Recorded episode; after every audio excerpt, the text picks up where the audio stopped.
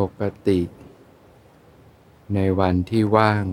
จะปฏิบัติตามพระอาจารย์ในตอนเช้าและเย็น ตามเวลาที่สวนธรรมอารีเพิ่งมีโอกาสมาปฏิบัติกับพระอาจารย์เป็นครั้งแรก วันแรกปฏิบัติมีอาการง่วง วันที่สอง ปฏิบัติตามคำสอน พิจารณาท่าเดิน น้ำหนักของการลงฝ่าเท้าทำแบบสบายๆ รู้สึกถึงการเปลี่ยนแปลง ตามที่พระอาจารย์สอน ว่าไม่ว่าจะลืมตา หรือหลับตาจะเห็น รู้สึกตัวอยู่ ก่อนหน้านี้การรู้สึก จะเห็นเป็นล่างๆเหมือนเงา ตอนนี้รู้สึก เห็นเป็นเหมือนว่าเรามีร่างกายส่วนต่างๆ แขน ขา มือ เท้า เวลาขยับ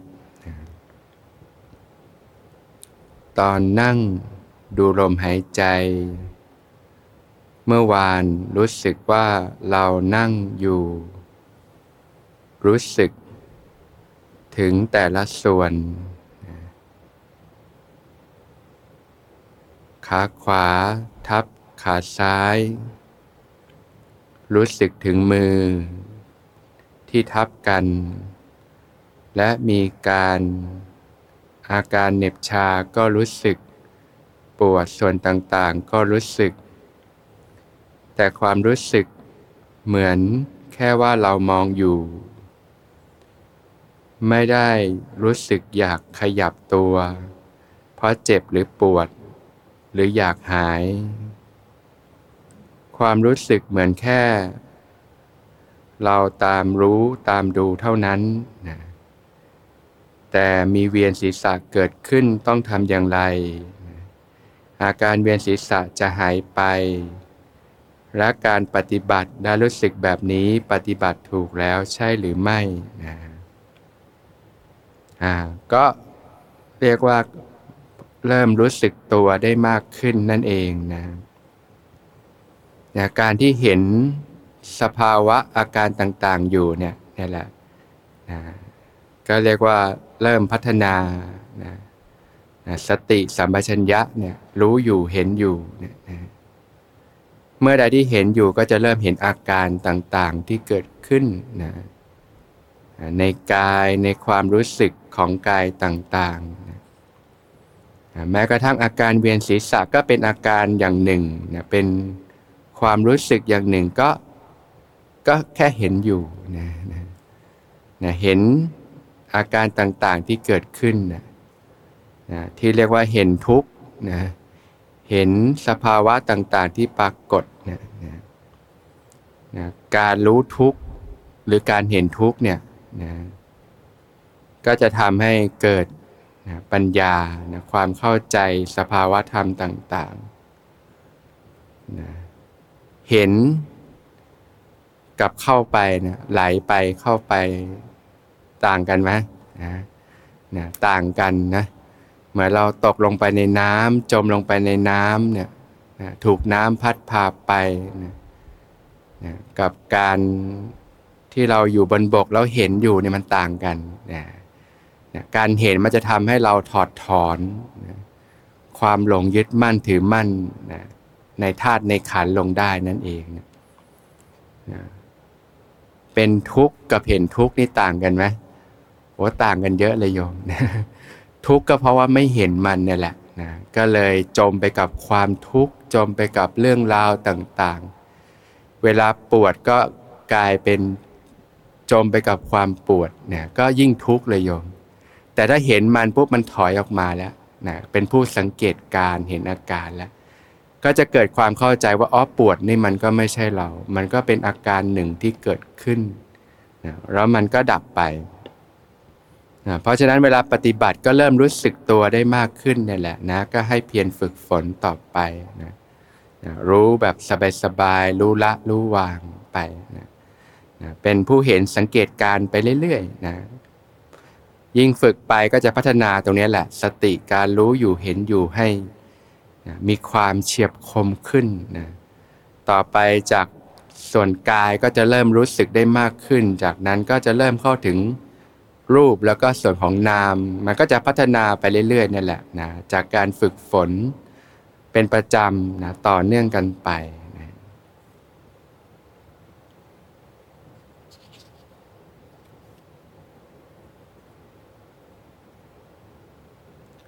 เป็นคนง่วงง่วงตลอดเวลาหลับได้ทั้งวันนะแม้ช่วงเวลาเดินจงกรมยังง่วงเลย การปฏิบัติสองวันที่ผ่านมา ความง่วงเป็นตัวขัดขวางการปฏิบัติธรรมมากเลยหนึ่งในสมัยพุทธกาลพระพุทธเจ้าท่านเคยตัดถึงบุคคลประเภทนี้หรือไม่อย่างไรสองมีวิธีจัดกการกับความง่วงอย่างไร ให้การปฏิบัติธรรมเป็นไปได้ต่อไปนะวงเล็บนั่งแล้วหลับ จิตตกผวังทุกครั้งนะความง่วงก็เป็นสิ่งที่ผู้ปฏิบัติก็จะต้องเจอกันเป็นเรื่องปกติอยู่แล้วนะนะก็เป็นกิเลสหยาบๆอย่างหนึ่งที่ครอบงำจิตใจนะอย่าว่าแต่เราเราเลยระดับนะบุคคลสำคัญในทางพระพุทธศาสนาเนี่ยนะอย่างท่านพระมหาโมกขลานะเนี่ย ซึ่งเป็นอัครสาวกเบื้องซ้ายนะนะนะลองจากพระพุทธเจ้า และท่านพระสารีบุตร พระอัครสาวกเบื้องขวาเนี่ยผู้เป็นผู้เลิศนะที่สร้างบารมีมามากเนี่ยนะแล้วก็บรรลุธรรมเป็นพระโสดาบันแล้วนะนะนะหลังจากได้ฟังธรรมครั้งแรกแล้วก็ได้บวชเนี่ยนะพอบวชก็ไปปฏิบัติ ได้เจ็ดวันก็ง่วงมากเลย นี่ระดับผู้ที่มีบารมีมากแล้วก็บรรลุธรรมแล้วนะ แต่ก็ทำความเพียรแล้วก็ง่วงมากเลยนะพระพุทธเจ้าก็ทรงเมตตาไปโปรด แล้วก็แนะวิธีต่างๆไปนั่นแหละนะเพราะฉะนั้นนับภาษาอะไรกับเราเราท่านท่านนะเรื่องของความหลับความง่วงมันก็เป็นสิ่งที่ครอบงำจิตใจนะนะ สิ่งที่เป็นคู่ปรับกับความง่วงความหลับก็คือความตื่นหรือความสว่างนั่นเองนะก็ทำความสว่างความตื่นตัวให้มากนะอย่างถ้าง่วงแบบนี้ยังนั่งปฏิบัติไม่ได้หรอกต้องใช้การลืมตา การขยับการตื่นตัวให้มีสติสัมปชัญญะทำความรู้สึกตัวให้มาก ทีนี้เราก็มาพิจารณาดูว่าความง่วงของเราเนี่ยมัน มันมีเหตุปัจจัยอะไรบ้างนะนะมันมีทั้งความง่วงทางกาย แล้วก็มีเรื่องของสิ่งที่ครอบงำจิตใจ เป็นเรื่องของเหตุปัจจัยในทางสภาวะก็มีนะนะถ้าปกติเป็นคนง่วงตลอดเวลาแล้วนี่นะหลับได้ทั้งวันนี้แล้วยอมทำงานหรือเปล่า ปกติทำงานทำไงเลยยอมนะ หรือว่าเราใช้ชีวิตยังไงนะ ปกติก็คงไม่ได้นอนทั้งวัน ก็คงต้องใช้ชีวิตใช่ไหมนะนะถ้าไม่ได้ใช้ชีวิตนี่ก็คง แล้วมายังไงยอมนะก็ต้องทุกคนก็จะต้องมีช่วงเวลาที่ตื่นใช่ไหมนะเราก็พิจารณาดูว่ามันเหตุปัจจัยอะไรนะ มันง่วงเฉพาะช่วงเวลาปฏิบัติ หรือง่วงเฉพาะแบบทั้งวันทั้งคืนนะวิถีชีวิตเนี่ยนะก็ค่อยแยกแยะเหตุปัจจัยดูนะเรื่องเรื่องกายภาพนะมันง่วงมาก ๆ ช่วงเวลาเราทานอาหารนะปกติเวลาเราทานอาหารอิ่มๆนี่ก็ง่วงนะสังเกต อย่างโยมมาปฏิบัติตอนกลางวันนี่ง่วงกันไหมนะทานกลางวันแล้วเนี่ย มีอาหารเนี่ยร่างกายก็จะต้องใช้พลังงานในการเผาผลาญอาหารเนี่ยนะสมองก็จะขาดพลังก็จะง่วงได้ง่ายในกลางวันนะในการปฏิบัติเปาแล้วความเพียรท่านถึงทานเป็นเวลาไงเพื่อให้ท้องว่างนะกายเบาปลดภาระต่างๆ ทางเรื่องของการเผาผลาญอาหารลงนะกายวิเวกจิตก็จึงวิเวกอย่างเงี้ยนะก็ต้องมาปรับเรื่องการใช้ชีวิตเนี่ยแหละนะลดต่างๆ การกินการอะไรต่างๆ เรื่องกายภาพลง มันก็ต้องมีช่วงที่ง่วงแล้วก็ช่วงเวลาที่ตื่นนะถ้าง่วงมากๆ เราอาจจะนอนพัก แล้วตื่นมาแล้วมันตื่นมาสดชื่นไหมมาปฏิบัติไหวไหมหรือยังไง แล้วก็ค่อย ๆ พิจารณาดู อาการง่วงเนี่ยมันมีทั้งกายภาพเนี่ยสังเกตแล้วก็เรื่องของ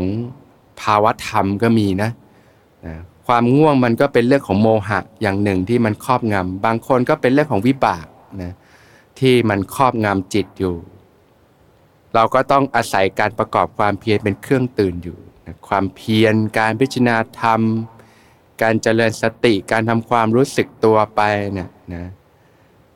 ถ้าง่วงมากๆก็อาบน้ำล้างหน้าล้างตาให้ตื่นตัว หาทางทำให้ความตื่นตัวไว้ แล้วค่อยๆเพียรไปเพียรไปเพียรไป พระผู้มีพระภาคเจ้าตรัสว่าสติเป็นธรรมเครื่องตื่นในโลกนี่แหละนะสติเป็นธรรมเครื่องกั้นของกระแสกิเลสนะจะเอาชนะความหลับไหลได้ก็ด้วยความเป็นผู้ตื่นอยู่เนี่ยนะก็ต้องทำความรู้สึกตัวให้มากเนี่ยนะอย่างเงี้ยอย่าเพิ่งฝึกสมาธิต้องฝึกสติก่อนนะทำความรู้สึกตัวรู้เนื้อรู้ตัวให้มากนะเอาน้ำล้างหน้าล้างตา ก่อนมาปฏิบัติเนี่ย ก็บรรเทาความเมาในอาหารก่อนให้ท้องว่างก่อนนะอาบน้ำง่วงมากๆก็อาบน้ำให้มันตื่นตัว แล้วก็มาทำความรู้สึกตัวถ้าง่วงมากโยมจะอาบน้ำวันละหลายรอบก็ได้ ให้มันตื่นตัวไว้นะให้มันตื่นตัวไว้แล้วก็เออล้างหน้าล้างตาขยับกายทำให้มากให้มาก ไม่ย่อท้อเพียนไปเพียนไป เพราะบ่มกำลังสติ เพราะบ่มความรู้สึกตัวไป ทำมาก ๆ ทีนี้มันจะค่อยๆ มีกำลังในการยั้งตัวขึ้นมานะนะก็นะ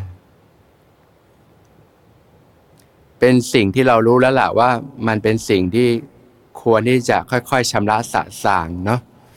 เราก็คงไม่อยากจะเป็นผู้หลับไหลไปตลอดไปเนี่ยก็ต้องเพียรไปนะนะหาตัวช่วยยอมหนึ่งบรรเทาความเมาทางอาหาร ทานให้น้อยลง หรือว่าเวลาช่วงปฏิบัติเนี่ยก็ควรนะให้มีเวลาท้องได้พักให้ย่อยนะทานย่อยๆเบาๆ แล้วก็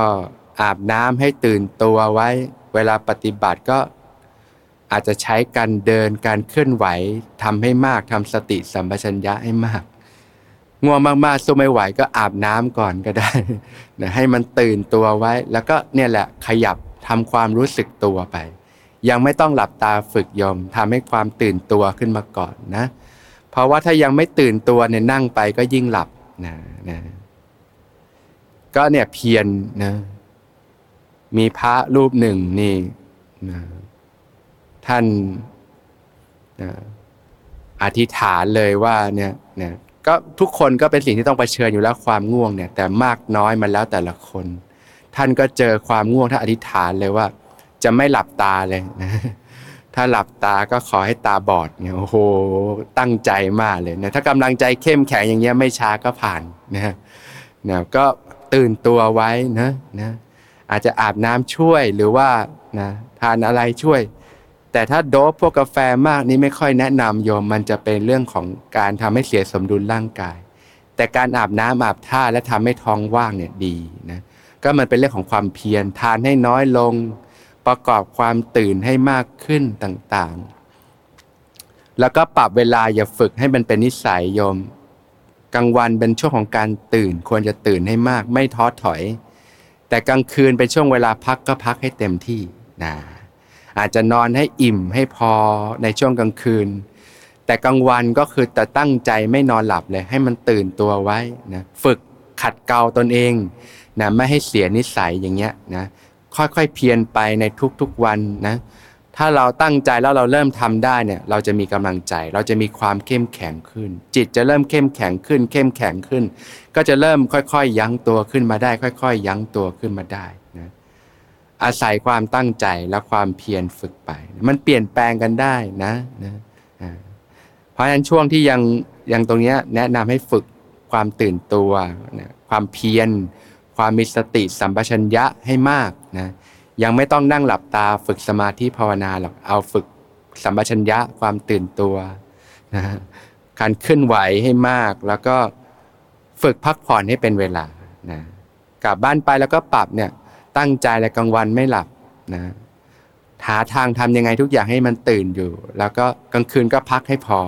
เพื่อให้จัดระบบในการชีวิตของเราเนี่ย กลางคืนก็พักให้พอนะกลางคืนเป็นเวลาพักอยู่แล้ว ส่วนกลางวันเป็นเวลาตื่นนะก็ให้ตื่นตัวอยู่เสมอ จะทำอะไรให้ตื่นก็ได้นะการฝึกสตินี่ใช้กับกิจกรรมต่างๆก็ได้นะการเคลื่อนไหวการยืดเหยียด การทำอะไรที่ทำให้มันตื่น มองออกไปทั้งนอกให้มันสว่างทำใจให้สว่างให้มันตื่นตัวอยู่เสมอเนี่ยเพียรฝึกไปฝึกไปมันจะค่อยๆ ขัดเกลาไปเรื่อยนะ แล้วมันจะค่อยๆชำระกันไปนั่นเองนะ นั่งแล้วหลับก็ยังไม่ต้องนั่งแล้วหลับ ก็ลืมตาขยับเนี่ยให้มากนะ เอาไปฝึกดู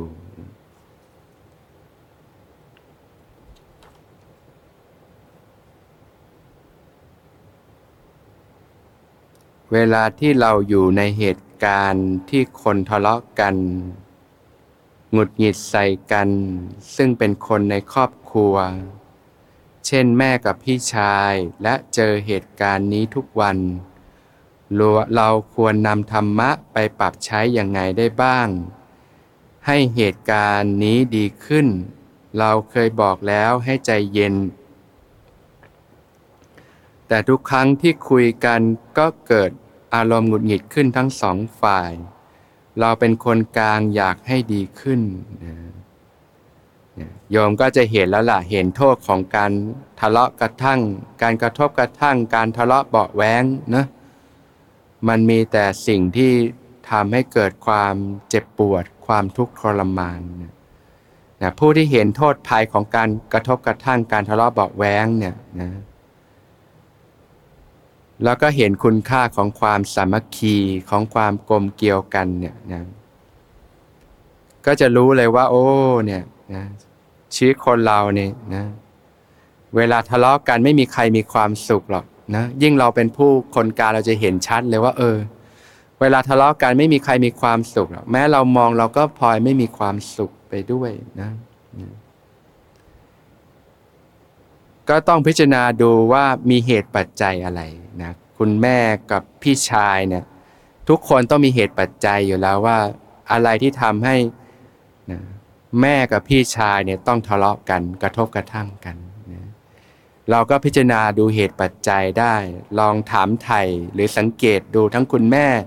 แล้วก็พี่ชายแต่ละคนอาจจะมีเหตุปัจจัยที่แตกต่างกันไปนะเราเป็นผู้สังเกตการเนี่ยแล้วเราสามารถเข้าได้ทั้งสองฝ่ายเนี่ยนะถ้าเรารู้เหตุปัจจัยเนี่ยเวลาแก้มันก็แก้ที่เหตุนั่นแหละโยมนะ นะเราก็ลองพิจารณาดูว่ามีเหตุปัจจัยอะไรบ้าง แล้วสิ่งใดที่เราจะช่วยได้บ้างนะเพราะจริง ๆ แล้วทุกคนก็ไม่ไม่มีใครมีความสุขหรอก เวลาทะเลาะกกัน เวลาโยมทะเลาะกับใครโยมเคยมีความสุขไหมไม่มีมีแต่ความทุกข์นะบางทีก็ต้องมานั่งเสียใจร้องไห้เนาะบางทีก็ผ่านไปนานแล้วก็ยังเจ็บปวดอยู่เลย แต่ว่าเพราะฉะนั้นไม่มีใครชอบความเจ็บปวด แต่มันมีเหตุปัจจัยอะไรบางอย่างที่ทำให้เราหยุดสิ่งนี้ไม่ได้ล่ะนะเราก็ต้องมาพิจารณาดูนะยิ่งเราเป็นคนกลางเราก็ลองพิจารณาดูว่าคุณแม่มีเหตุปัจจัยอะไร พี่ชายมีเหตุปัจจัยอะไร แล้วทำไมเมื่อทั้งสองมาเจอกันแล้วต้องหงุดหงิดแล้วก็ทะเลาะกัน เวลาปรับเราก็ต้องมาปรับที่เหตุปัจจัยนั่นเองเนาะลดการ แต่เริ่มจากการเราเห็นแล้วล่ะว่า เห็นโทษของการทะเลาะ เห็นโทษของการกระทบกระทั่งนะว่ามันมีแต่ความเสียหาย มันมีแต่ความเดือดเนื้อร้อนใจนะไม่มีใครมีความสุขบนซากปากหลักพังนะทุกครั้งที่ทะเลาะกกันเนี่ยมันก็เกิดแผลในใจ เกิดรอยริ่มในใจต่างๆนะแผลทางกายยังพอรักษาหายได้ แต่แผลทางใจนี่บางทีมันก็ลึกข้างในนะ แล้วบางครั้งมันก็ไม่สามารถเยียวยารักษาด้วยได้นะเมื่อเราเห็นแล้วล่ะ เราก็คงรักความสามัคคีรักความกลมเกลียวกันนะการอยู่ร่วมกันอย่างมีความสุขเนี่ยก็ก็ต้องอยู่กันด้วยความเข้าใจด้วยความรักความสามัคคีกันเนี่ยแหละนะทีนี้เราก็นะการที่เราอยากจะสมานไมตรีให้ชนทั้งสองเนี่ยเนี่ยพูดดีต่อกันพูด จาที่ดีต่อกันทำให้มีความรู้สึกที่ดีต่อกันเนี่ยนะเราก็ต้องหาเหตุปัจจัยก่อนว่ามีเหตุปัจจัยอะไรบ้าง แล้วเหตุปัจจัยอะไรที่สามารถเปลี่ยนแปลงได้บ้างนะหรือว่าทำยังไงให้ทั้งสองท่านเนี่ยได้ตระหนักถึงโทษของการทะเลาะกันนะเพราะว่าไม่มีใครอยากมีความทุกข์อยู่แล้ว มันเป็นธรรมชาติทุกคนที่อยากมีความสุขแต่ว่า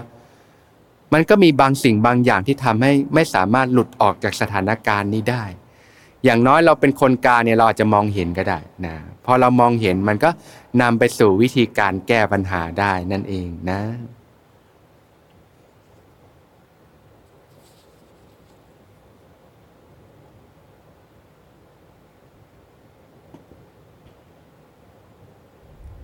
มีเพื่อนเป็นมะเร็งระยะสาม ปฏิเสธการรักษาเนื่องจากผลข้างเคียงอาจตาบอด จะแนะนำให้เขาปฏิบัติธรรม ควรแนะนำแบบไหน 1. ให้เข้าคอร์สคุณแม่สิริ 2. ให้เข้าคอร์สที่ฝึกการรู้สึกตัวไม่ต้องใช้คำบริกรรม พื้นฐานเพื่อนไม่เคยปฏิบัติธรรมศีลห้าไม่ครบ กินเหล้าเข้าผับ แต่หลังจากป่วยมาทำงานจิตอาสาทำบุญมากขึ้น มีการสวดมนต์นั่งสมาธิบ้าง แต่ไม่เคยเข้าวิปัสสนาหรือทำสติปัฏฐานเลย ก็เริ่มต้นจากการรักษาศีลก่อนโยม